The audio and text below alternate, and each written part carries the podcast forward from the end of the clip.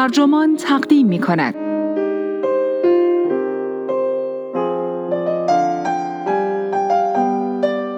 چطور می شود عاشق هر کسی شد؟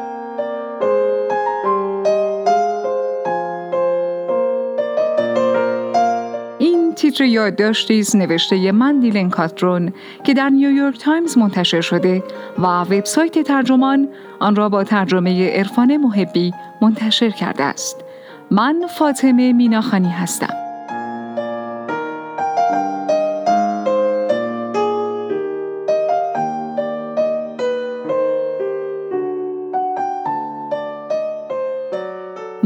کاترون نویسنده، مدرس دانشگاه و البته یک آدم کاملا معمولی است.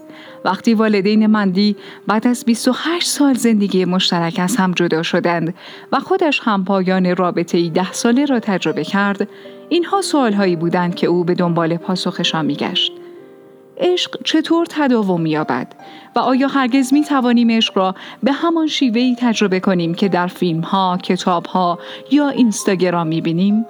کاترون در یکی از محبوب ترین یادداشت‌های چند سال اخیر نیویورک تایمز هم از آشفتگی آن روزها می‌گوید و هم از راهکاری طلایی که برای عاشق ماندن به دست آورد.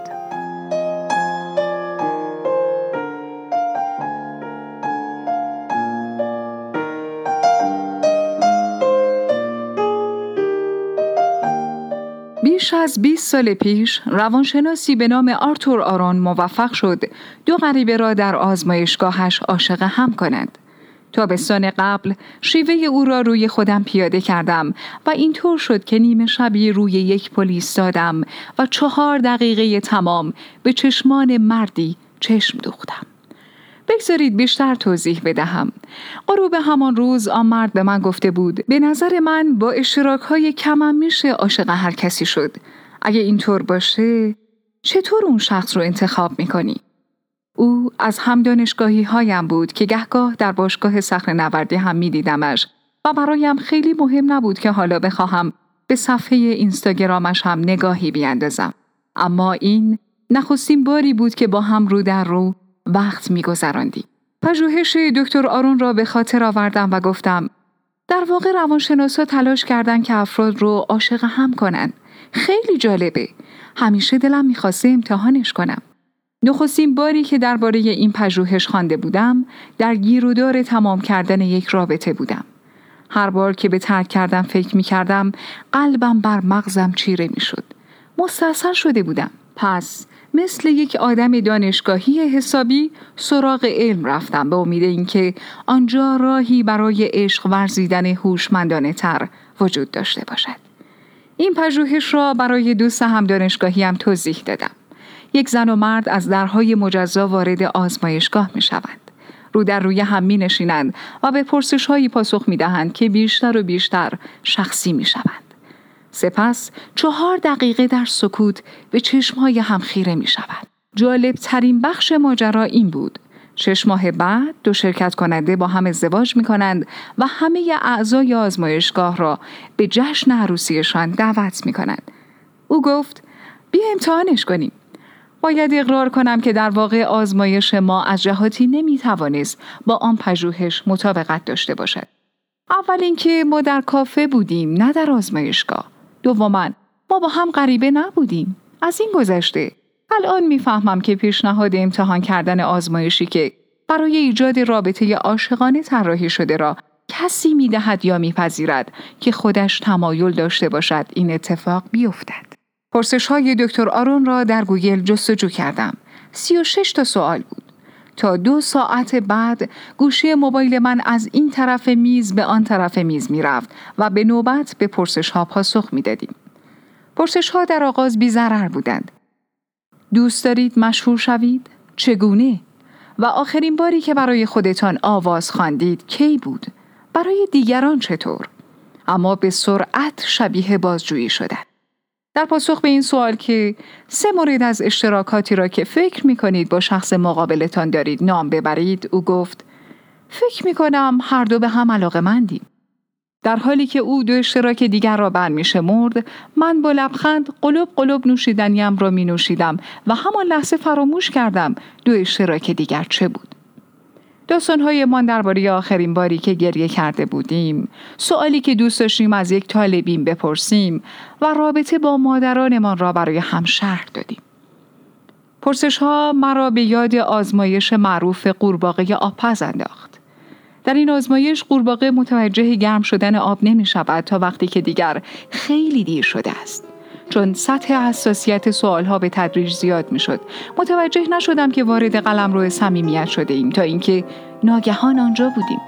روندی که طی کردن آن در حالت عادی هفته ها یا ماه ها طول می کشید.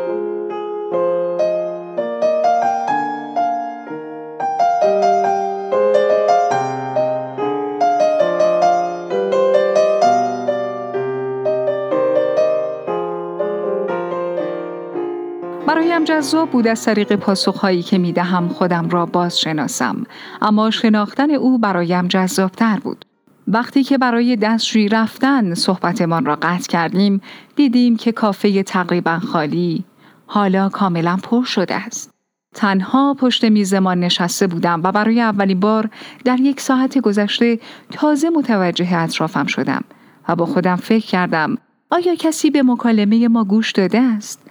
اگر هم گوش داده بودن من نفهمیده بودم و تا دیر وقت هم که کافه خلوت شد متوجه نشدم. همه ما از خودمان روایتی داریم که به غریبه ها و آشنایان ارائه می کنیم. اما پرسش های دکتر آرون تکیه بر آن روایت را ناممکن می کند. تجربه ما شبیه صمیمیت شتاب زده ای بود که از اردوی تابستانی به یاد می آورم. با دوستی جدید تمام شب را بیدار می ماندیم و جزئیات زندگی کوتاهمان را برای هم تعریف می کردیم. وقتی در سیزده سالگی برای اولین بار از خانه دور می شویم، طبیعی است که بخواهیم به سرعت کسی را بشناسیم. اما کم پیش می آید که زندگی بزرگسالی چنین فرصتی را برایمان مهیا کند. دشوارترین لحظه ها وقتهایی نبود که باید درباره خودم اعترافی می کردم. بلکه زمانهایی بود که مجبور بودم درباره شخص مقابلم نظری جسورانه بدهم.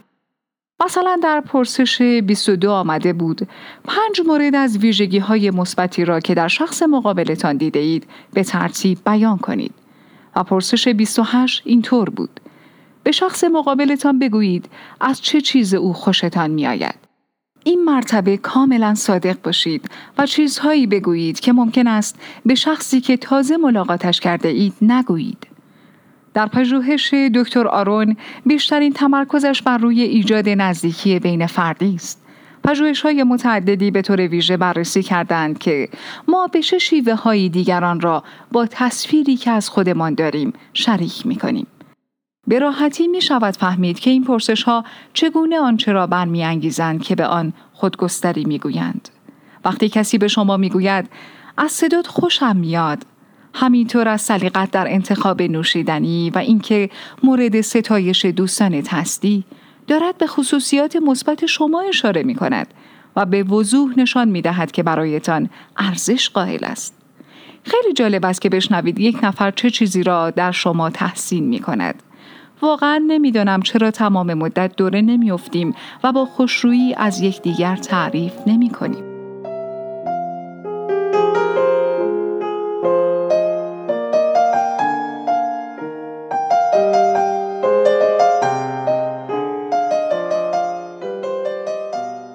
شب بود که آزمایش ما تمام شد. خیلی بیشتر از 90 دقیقه ای که پژوهش اصلی در نظر گرفته بود طول کشید. نگاهی به دور برم انداختم و احساس کردم تازه بیدار شدم.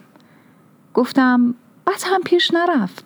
مسلما راحتتر از مرحله خیره شدم به چشمای همدیگه بود. او درنگی کرد و پرسید فکر می‌کنی اون رو هم باید انجام بدیم؟ به اطراف نگاه کردم و گفتم اینجا؟ آنجا زیادی غیر معمول و عمومی بود. او به سوی پنجره نگاه کرد و گفت می‌تونیم بریم روی پل. شب گرمی بود و من کاملا هوشیار بودم.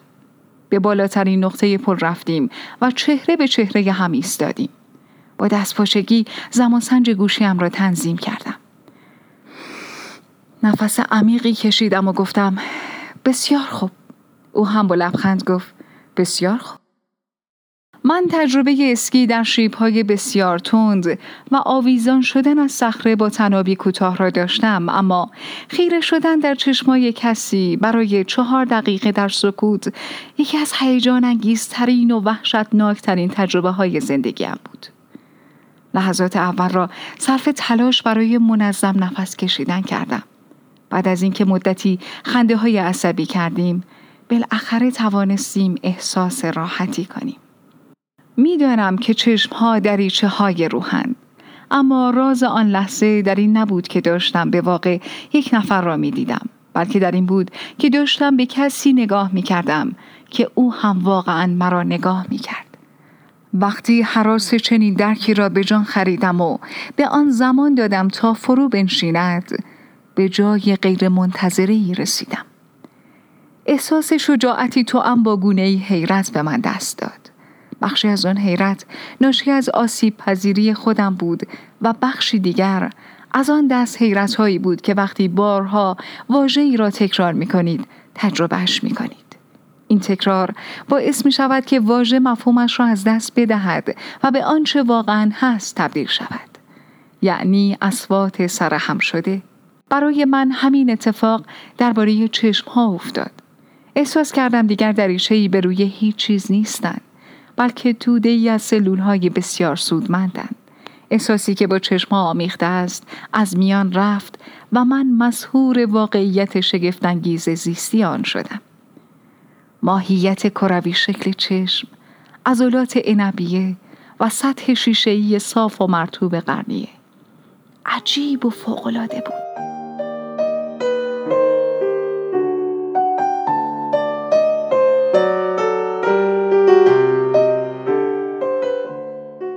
وقتی زمان سنج زنگ زد قافلگیر شدم و کمی هم احساس آسودگی کردم.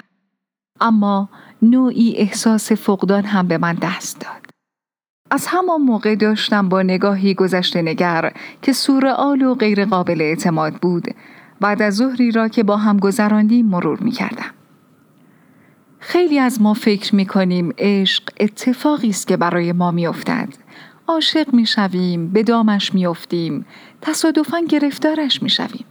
اما چیزی که مرا به این پژوهش علاقه مند می کند این است که عشق را یک کنش در نظر می گیرد. اگر آنچه برای شریک من مهم است برای من هم اهمیت دارد دلیلش این است که ما دست کم در سه چیز با هم اشتراک داریم. روابط نزدیکی با مادرانمان داریم و چون او اجازه داد تا به او بنگرم. این فکر می کردم که این تعامل قرار است سرانجام به کجا برسد. به خودم می گفتم اگر به جایی هم نرسد دست کم داستان خوبی از آب درآمد. اما حالا می‌فهمم که داستان اصلا درباره ما نبود. درباره این بود که شناختن شخصی دیگر چه حکایتی دارد و به همین ترتیب شناخته شدن چگونه حکایتی است. این حقیقت دارد که نمی‌توانیم انتخاب کنیم چه کسی عاشقمان شود. گرچه من سالها امیدوار بودم خلاف این اتفاق بیفتد.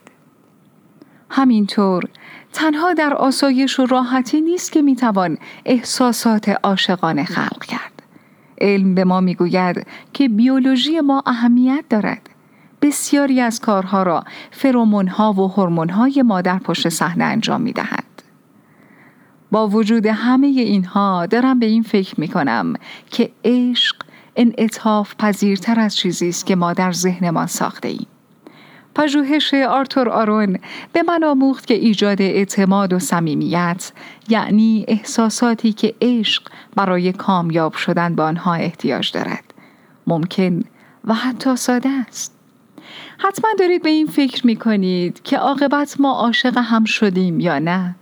خب بله شدیم گرچه نمی‌توان آن را کاملا به حساب آن پژوهش گذاشت چون به هر حال ممکن بود اتفاق بیفتد این پژوهش ما را در مسیر رابطه قرار داد که کاملا سنجیده پیش رفت ما هفته ها در فضای صمیمی سپری کردیم که آن شب ساخته بودیم و منتظر بودیم ببینیم چه می شود.